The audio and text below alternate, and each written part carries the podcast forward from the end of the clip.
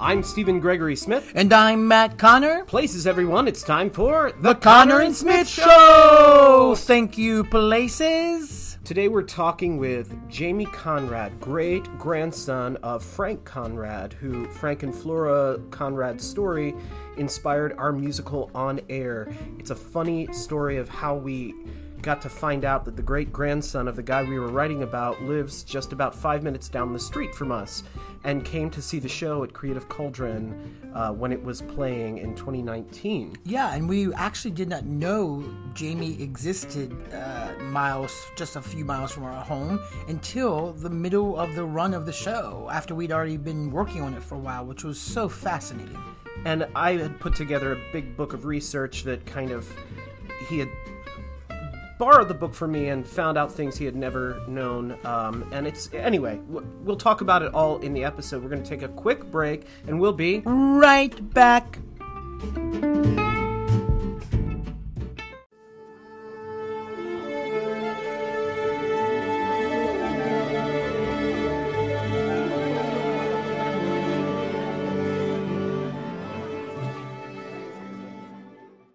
Hello. Hey there. Hey, Jamie, how you doing? Pretty good. How are you doing? Good. I'm sitting here with Matt. Hi, Jamie. Hey, Matt. How are you? Oh You have gosh, dogs? here we kid. What a crazy year. Yeah. And Are then the the dogs there cicadas. too? Are the dogs here? Yeah, yeah, Good. Good. yeah. Oh, yeah. um. So it's been a while. Yeah. We had a little like global pandemic uh, since the last time we talked. Right. It's probably been about a year since we were in in in. Well, actually, it's been more than that since we were actually in person. Um, yeah, it was a Christmas 2019. Yeah, that's right. Oh my God, a year and a half. Just just lost time. Yeah. You know? Well, Yeah. how how have you two been through the past year and a half? We, you know, we're in that lucky category of people who both have jobs that we can do from home, and so um, we kept busy and and did things, and nobody got sick. And uh, our older daughter came back in May for two weeks and stayed five months, so we had her, which was kind of fun. Yeah. Um, and uh, I'm very much, we're all very much enjoying uh, being liberated again. Yeah, of course. Yeah. Uh, uh, So you're not still working at home? No, I am. I, in fact, I gave up. I used to have, I had an office downtown and I, I gave it up because I was paying a fortune to just store my files. And so my office is my, is the guest room basically. Um, yeah, that's that's what my day job has done too. We're we're getting rid of our space, and we figured, my gosh, we can save so much money. Office space is going to be, it's going to take a hit.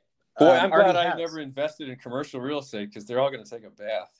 Yeah, yeah, Yeah. I mean, I think Yeah. that's more and more what what I mean. Matt's piano studio has gone all virtual, and he's like gained students. Um, wow. But I bet, but it would, I mean, I would like to have like face to face meetings again, not all day long every day, but but just periodically, just to see people and you know have sidebar conversations and stuff like that. And I would think like a piano thing, it might be nice to be in person sometimes too. Yeah. Well, you know, it's funny. I think a lot. I have a, I have a percentage of my students that really want the uh, the interaction, and then a, a percentage that doesn't. Uh, that are okay with that wall of Yeah. silence in between us. well, you know, I think it's it's like our church. Um, that we will always have um, virtual services now for the people who live in you know cat, far away or they they're too old to get there anymore. And so the ones that like to come in person will come in person, and all the other ones that couldn't come in person will be able to stream. So it it in the end it could be a kind of an all an ideal outcome for everybody. Yeah, I mean, the same thing has happened with performances, and um, you know, Yeah. I, I it's interesting because our union is trying to figure out what to do, but I'm like, you can't give something and take it away. Mhm. um, because it there have been institutions like um, Arena Stage, for example, has had camps for kids virtually that their outreach is like all across the globe, yeah.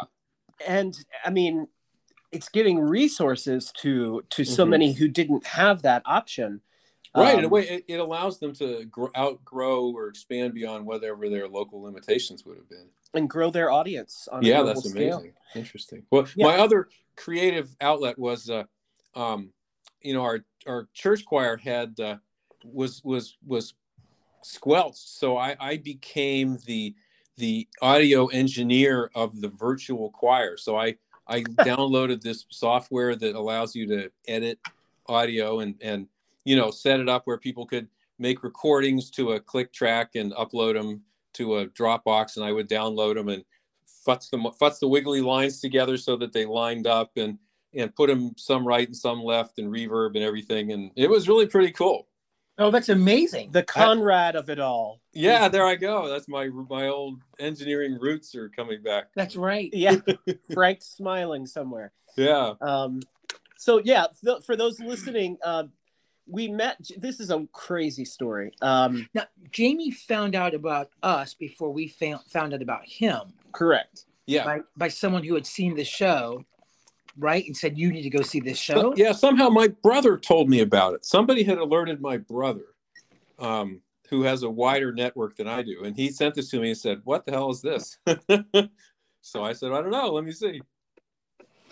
Interesting. So, so the the story is so. Uh, of course, Matt and I were writing our last of a five year series of musicals at Creative Cauldron, which is a, you know everybody knows the spiel. It's a tiny theater in Falls Church, but um, it uh, it was concerning um, the Conrad family and the first radio station in Pittsburgh, Pennsylvania, KDKA, um, and so it involved uh, some of Jamie's uh, relatives, let's say, uh, great uh, grandfather and um, Great grandmother, grandfather. great grandfather and great grandmother. Thank you.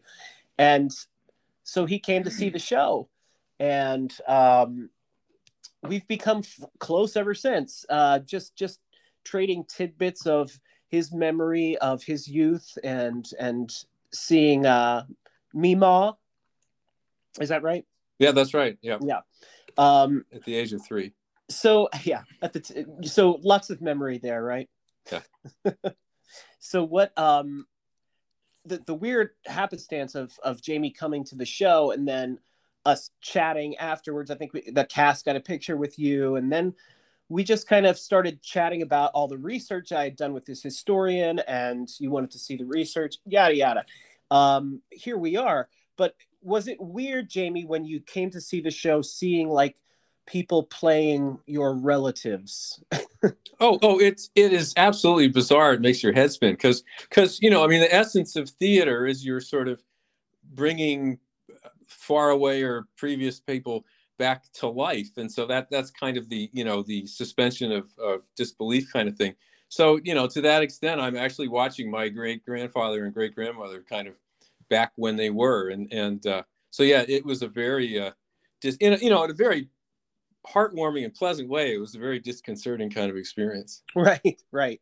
Um, and I mean, can, can you talk about? I mean, I know that you've been a part of their history and their legacy in as so much of. Um, you know aware of the the the radio attempted radio museum and they have the garage in a crate somewhere you know Right, right. packed up and also that you had some uh involvement you and your brother i should say with the historical plaque um do you just want to kind of give a brief little like wh- how all that came to be between the uh preservation and everything Mhm. else Yeah, there's there's been an effort within Pittsburgh by a number of folks going back probably 25 or more years to um, create a national museum of broadcasting, and the the notion was uh, originally it, I think it may have grown up around an effort to save the the house where where he and the family lived at the time that that they had the radio station,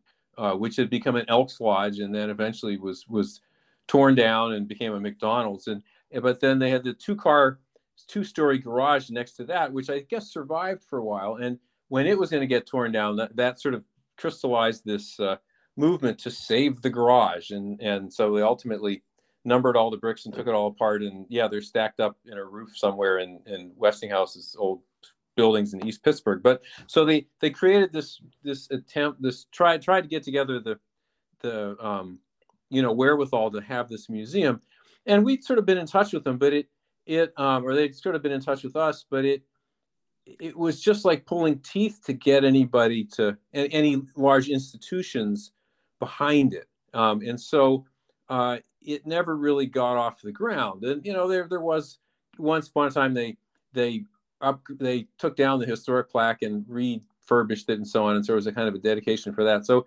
things would sort of occasionally um, resurface, but but nothing really um, kind of took off. And so so to have to see your show, that was really the first sort of successful uh, memorialization of of of you know them and what they did.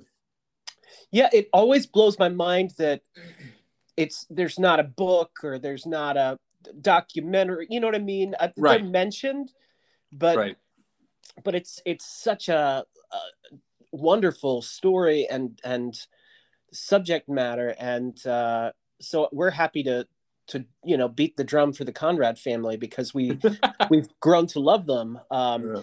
We were able to in the p- pandemic, like okay, so like much like everything else that got canceled, um, we were supposed to go to Duquesne University with on air uh, last fall, and that didn't happen.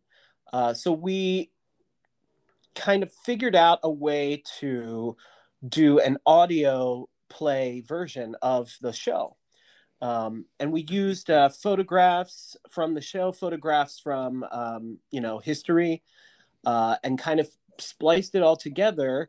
And so we were able to do something. And KDKA basically uh, advertised it for us and it got quite a large listenership and was heard, you know, many different countries across the world. Mm-hmm. I can't, can't, remember the figures right now, but it was better than I expected, mm-hmm. and, and, we reached a pretty wide um, area. Um, so we were able to do that. How I think that lasted for like a month or so. Is that right, Maddie? Mm-hmm. Yeah, because mm-hmm. we had to have a, a, limited time because the actors were paid, of course, for their efforts. Um, we reached several countries and yep Yep.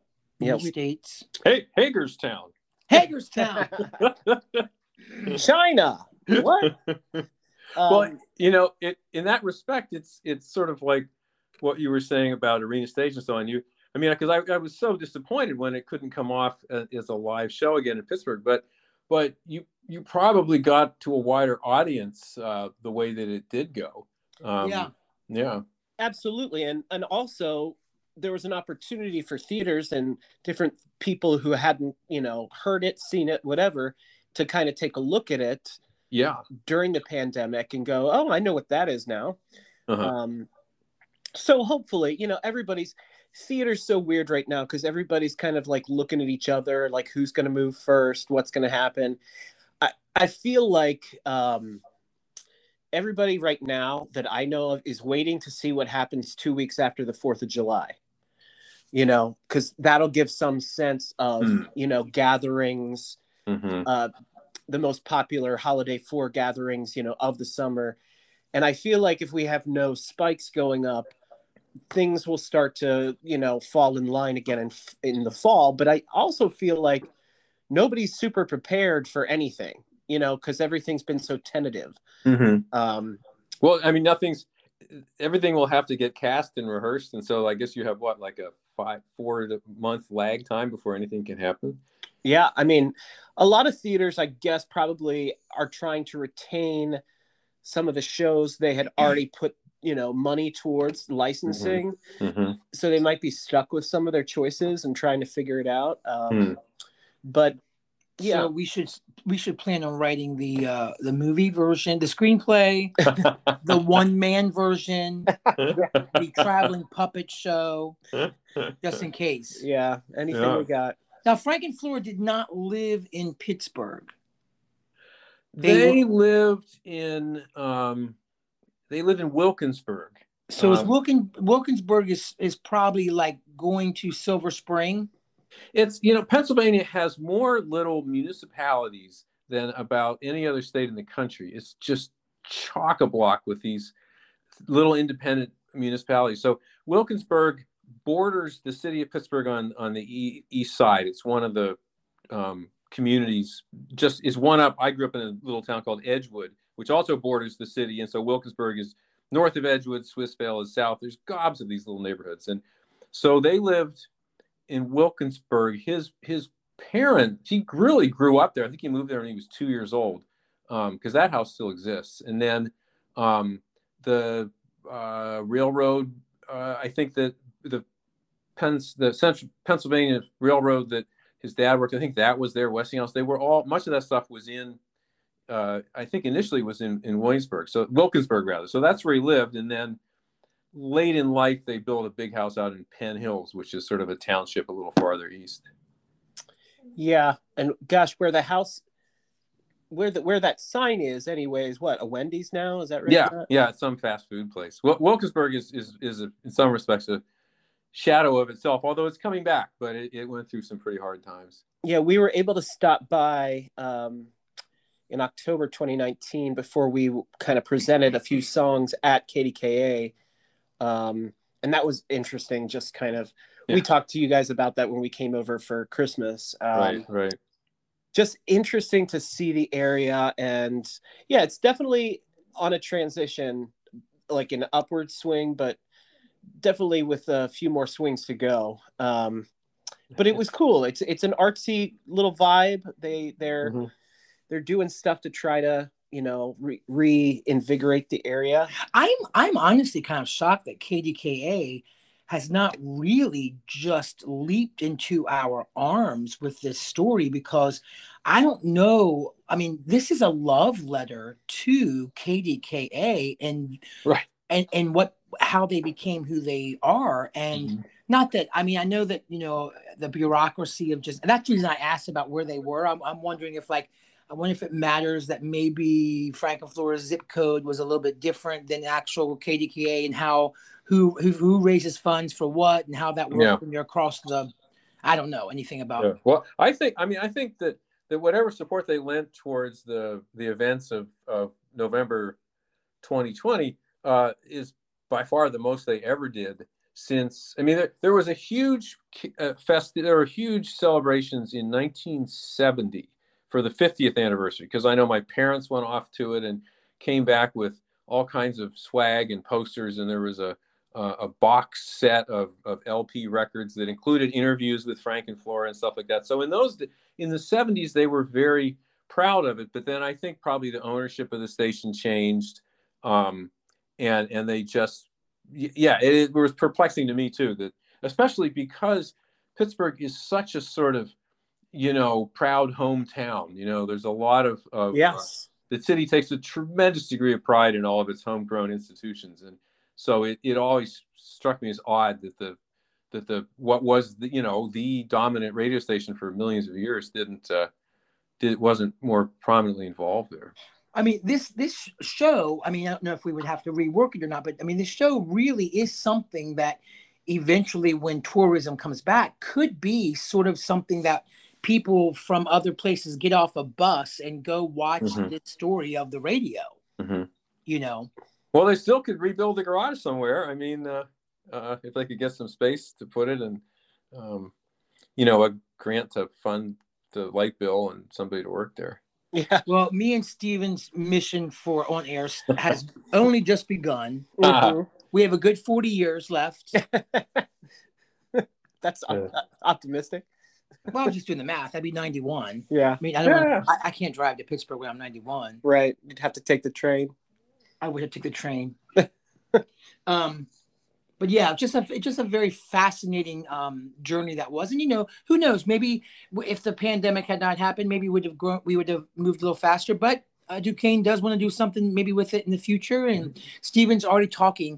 Uh, why don't you talk about your new idea of, of how to expand the the oh yeah a little bit? So so I've always kind of thought that the show kind of does election night and then wraps up really fast yeah. And that I would like to sit into a little more of radio, uh, like the, you know, after the first broadcast.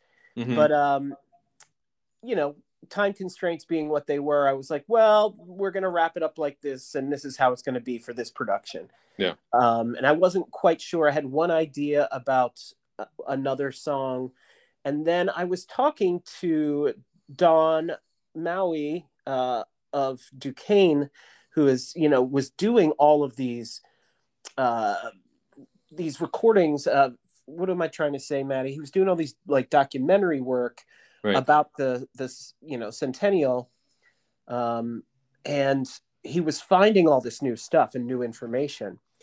And one of the things he found that was really, really exciting was the first uh, baseball game that they covered on KDKA. Huh. And, and Frank was there. And uh, I just thought, oh my God, we have to have a, a baseball game kind of covering a baseball game feel of like, you know, that would be an exciting, thrilling as they're kind of describing what they're seeing kind of sequence yeah. Uh, and song. And then we could get people to buy tickets who don't care about theater. exactly. but so that's that's my newest thing that I'm trying to. I'm I've I've talked to my historian friend and I'm going to talk to Don again soon about like let's sit down and talk about everything we've discovered about this game and what what the deal was. Who were they playing? What was the score? You know in, at Forbes Field, probably in those days. Exactly. Yeah. Exactly. So that's that's my latest thing. Um, I'm not sure when. I'm I'm hoping that theater in general will probably start to reawaken this fall, but I think it's going to take everybody a little while till they figure some stuff out. Mm-hmm. So even all the talks that we've had in the past with places, we're going to have to kind of change our uh, exploration of like how are you guys as a theater? Are you mm-hmm. doing things? Are you mm-hmm. booked? Um so anyway that's that's where that all lies. Now J- jamie you are uh now i'm not going to say this correctly but you're a lawyer but your your focus area is the environment? Uh yeah mainly. I mean i, I represent uh, trade associations in in dealing with epa and congress and and uh you know, trying to trying to facilitate uh, changes in the way the the environmental regulations work, so that they can accomplish their goals without unnecessarily, uh, you know, costing jobs or products. Gotcha. So, so am I to assume that you've been very busy? Uh, well, always. yes. yeah, yeah, it's uh, a lot has happened in the last uh, six, barely six months. Um, yeah. Yeah. Does that, does that include things like, and I'm going to sound like I don't know, I'm going to sound like I went to school to learn how to tap. Yeah. Um, does that include like if we get rid of like certain coal companies or coal uh, jobs, then how does the green uh, wind turbine jobs mm-hmm. does that help? Is there a way to make sure we don't lose the yeah. number of jobs? Well like so so my biggest client is the business roundtable. It's an association of ceos and and so the main issue i work with on them is trying to speed up the process of getting uh, permits for big projects. So for example if if we want to get uh, our our to net ze- a, a net zero car energy sector by 2050. That's the goal, and they want to get to. Um, um, I mean, they want to reduce greenhouse emissions dramatically. Uh, the, the obvious solution is is is solar and wind, and the, the there's a huge potential uh, from wind farms, especially big offshore wind farms. But um, a, a, big offshore wind farm, if you start from where they're going to, the government's going to have a lease where they lease some of the outer continental shelf like they've done for oil drilling. They have to lease it for for uh, giant windmills too. From from the beginning of that process to where the windmills start operating is seven to ten years, and and just the the environmental review, the NEPA review, can be several years. And and so what we're trying to do is speed up that process as much as possible, so that you don't lose track of the environmental issues, but you you make it go as fast as it can, so you can get these uh, windmills, you know, up and turning. Because the sooner you get them turning, the quicker you can stop depending on coal-fired power plants. And when you rent the territory offshore, is that rented from the state? No, from the federal government, from the Bureau of Ocean uh, Environmental Management. And how how far how far does the government uh, go out into the ocean? 200 miles. 200 miles is still the USA. Yeah, it's three. The first three miles belong to the state, and then the next 197 belong to the United States. And does that change country to country? You know, it used to be 12 miles pretty much around the world. Now it's pretty much 200 miles everywhere. Wow. Yeah. So so you're in international waters after that, After that, right, and then everyone starts drinking. right. But you gotta, right. but um, but you gotta, you know, you gotta have a big giant cable that connects these windmills back to the mainland, so you can't get too far away. Wow. Um, I never even thought of that. That's thank you for asking that, Maddie. That's What? like Yeah. just like who owns the ocean, which is such a bizarre thing to even say. It's not the well, it's not, ownership. you're not owning the water. You're owning, the, I guess, the land, Land. under it. And I'm assuming, Jamie, I, I guess maybe even after a decade, if you were to go back and look at the the bottom of the ocean, I guess it could. Well, I guess it wouldn't change the actual footage because you probably get, you know, you probably get if the water's warm enough, you probably get coral and stuff and fish hanging around them. Um, right. But in some places like California, it's so deep they're going to have to float, which will be really interesting. Now, let me ask a stupid question for anyone who's listening. Uh, when it comes, we saw some really powerful wind uh, turbines, I guess they're called, when we traveled to on air. Remember that, Stephen? On, Mhm. on the mountaintops, we were like, oh my God. Now, I, I guess those maybe are different sizes depending on what kind of wind you're trying to capture where, or, do you, or is, it, is it just one size? Yeah, no, the ones that go out in the ocean are are enormous. I mean, they dwarf even the ones that that that you see On on, land. land. There there there can be um I'm going to get the numbers wrong, but I mean they can be hundreds and hundreds of feet tall. And it, and these things don't, uh, I, I'm assuming, don't really environment like all of a sudden uh, the seagulls go extinct. Well, you know, the, there's a problem with the ones on the land. Um, actually, do birds and particularly bats seem to get clobbered by the blades, and I've never quite understood why they can't see them coming or why the bats can't hear them. Maybe they just go too fast. Um, so there is there they have to kind of where they when they sight them on land, they do have to kind of try to figure out where the migration pathways are and where the bats tend to be to try to minimize that. Um, so you could have something like that out in the middle of the ocean. Um, but but other than that, no, I mean, they should be, you know, they just have one moving part and nothing comes out of them. So they, they're relatively, uh, you know, as as as sources of electricity go, they're they're pretty clean.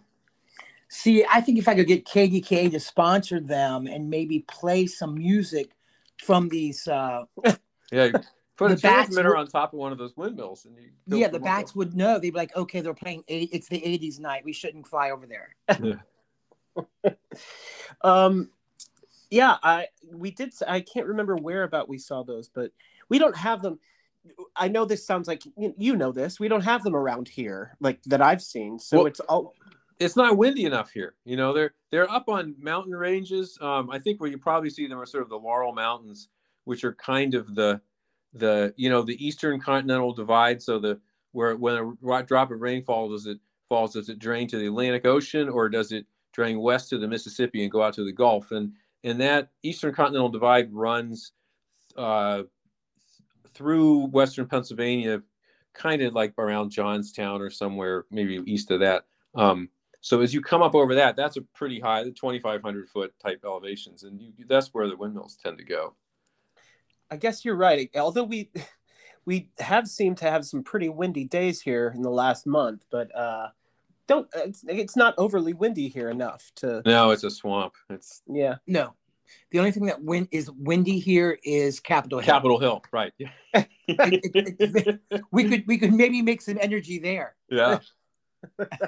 hot air hot air energy um well i i just wanted to to chat you up about like you know i, I feel like anytime we've had we have a guest on it's it feels like you know we're have somebody here in the living room and we're having a beer you know and we missed you and wanted to just kind of see how you two were and how the family was doing and uh And yeah, it was also an interesting experience for us to sort of unearth uh, a relic and uh, almost like we are um, archaeologists looking for, you know, the next treasure and we found the Conrad family and even even seeing photographs. He's not calling you a a, relic. a, a, living, a living fossil. right, right, right.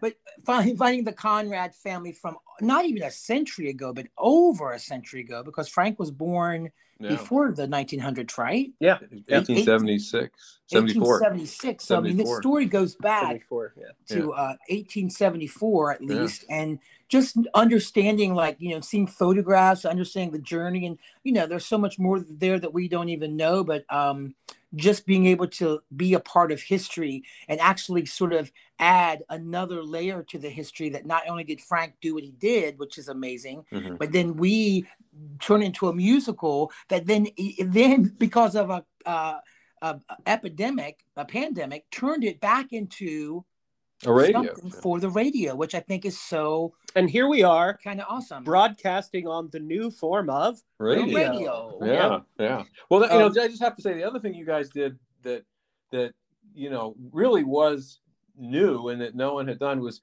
was identified the you know the role that Mima that Flora played. I mean, for one thing, no one knew that she played the ukulele, but but um, you know she really was a, a suffragette. She founded the Western Pennsylvania League of the chapter of the League of Women Voters, and and and it it does seem certainly. I mean, it's kind of partly the the conceit of the drama, but it, it does seem as though if, if were it not for her, Frank probably would have just been puttering away in the garage and never uh, never sort of made the radio station what it was, and um, and maybe never had a family. So so it, it really shows that she was kind of a partner to the whole effort and, and one who was not recognized uh, as well as much as she should have been.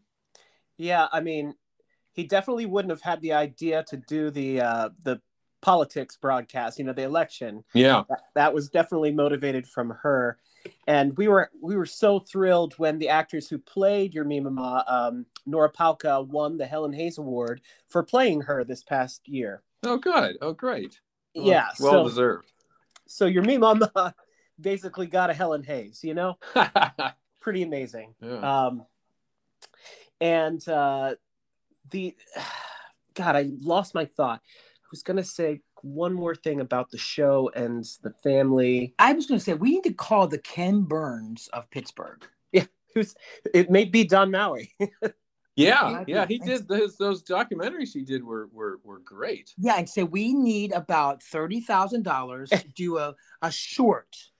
Yeah, yeah, yeah. I I uh, I have really enjoyed kind of um, spending time with the Conrads in my head and like trying to write new stuff to kind of expand the show and. Uh, it's far from you know done. It's it's just getting getting started, and Mhm. I'm so excited to to share all that with you. And um, So, Well- Jamie, during our conversations, I usually ask people what they did, what they learned during COVID. But it sounds like you learned how to put uh, engineer music for your choir.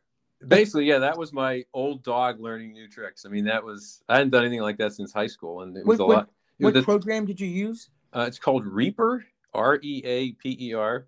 Huh. Um, I on re- in retrospect, I wish I had tried to with start out with GarageBand because that might have been sufficient. Um, Reaper has it's really designed prof- for, for for professionals and Right. the learning i mean the first one took me 12 hours because i had to teach myself this incredibly complicated software um, but I, eventually i figured it out but so i don't you know for somebody else that wants to try to pick it up cold um, there might be there may be a slightly more user friendly uh, um, application out there In the last year, did you and the family like binge uh, shows that you would never have time or take time to watch? Like, oh my God, we watched 27 episodes of Alf.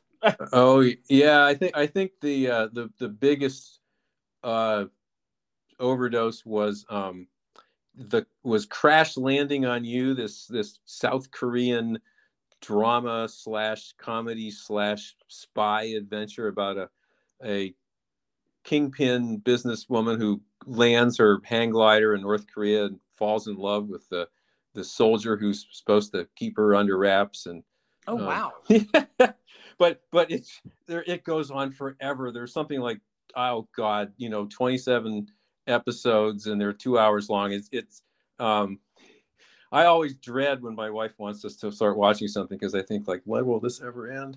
right, right. How many are? Le- it's almost like the car ride of like, how far is it? yeah. Are we almost there? At least the car, you know, well, at least once you're grown up, you know, kind of like where the opposite, where the destination is. The trouble with these TV shows is they make on forever. Right. Yeah. And uh, lastly, um, Matt is producing our friend uh, and colleague Susan Derry's upcoming holiday album that's entitled I Wish It So. And it's been making us think a lot about wishes and what wishes really are kind of manifestations of positive hope. Um, Mhm. And so we've been asking, I made this silly looking wish box, like looks like a fifth grader made it, you know, like to collect Valentines back, you know, in the 80s. Uh, but we've been collecting wishes in it. And um, we're going to have, uh, we talked to another artist on the show. Her name was uh, Sushmita Mazumdar. She has a studio in Arlington called Studio Pause. And we're going to have some kind of uh, joint event of unboxing of these wishes. And then she's going to help create art out of what they are on paper Oh, cool. and and we'll also have Susan there to probably perform some of the album. So we um, have been asking all of our uh, guests the first thing that comes to the top of your mind, be it for yourself, your family, the country, the world. If you had one wish, what would it be? Well, the one that I, I sort of saw this one coming, so that when I thought what came up first, that you know that having been through this pandemic, that we learned, hopefully, that we learned uh, some lessons about how to deal with the next one, because there will be another one, and, and I, I sure hope it's not as ham-handed as this one was.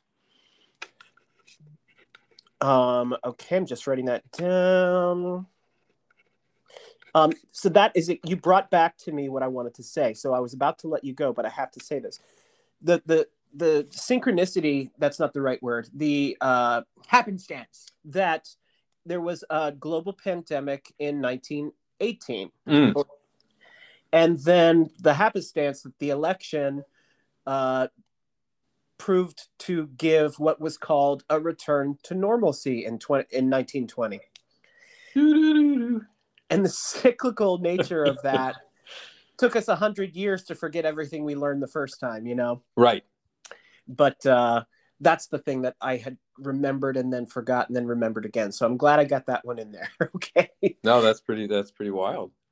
Well, Jamie, uh, till the next time we can like sit down and have a beer. Thank you so much for uh, joining us. We really appreciate it. Oh, thanks for the invite and prompting me to listen to the recording again, and uh, and I'm I'm eager to to hear where you guys go with it next.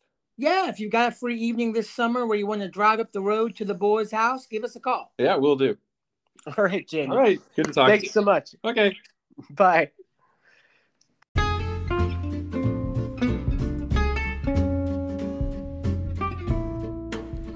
So great to catch up with Jamie Conrad. So proud to call him one of our friends, and just such a happenstance of an occasion that we met the relative of somebody we were writing about. Um, we hope to catch up with you soon, Jamie. Um, We would love to see you again. Can't wait to hang out. and can't wait to see what the future holds for On Air in Pittsburgh and beyond. If you want to know more about us, visit www.connersmithmusicals.com. That's Conner with an ER. You can also find us on Facebook under Conner and Smith. Um, please subscribe, rate, and review this podcast. It really helps us out a lot. Really appreciate that. Um, and as we always say, turn, your heart into art. Bye, everybody.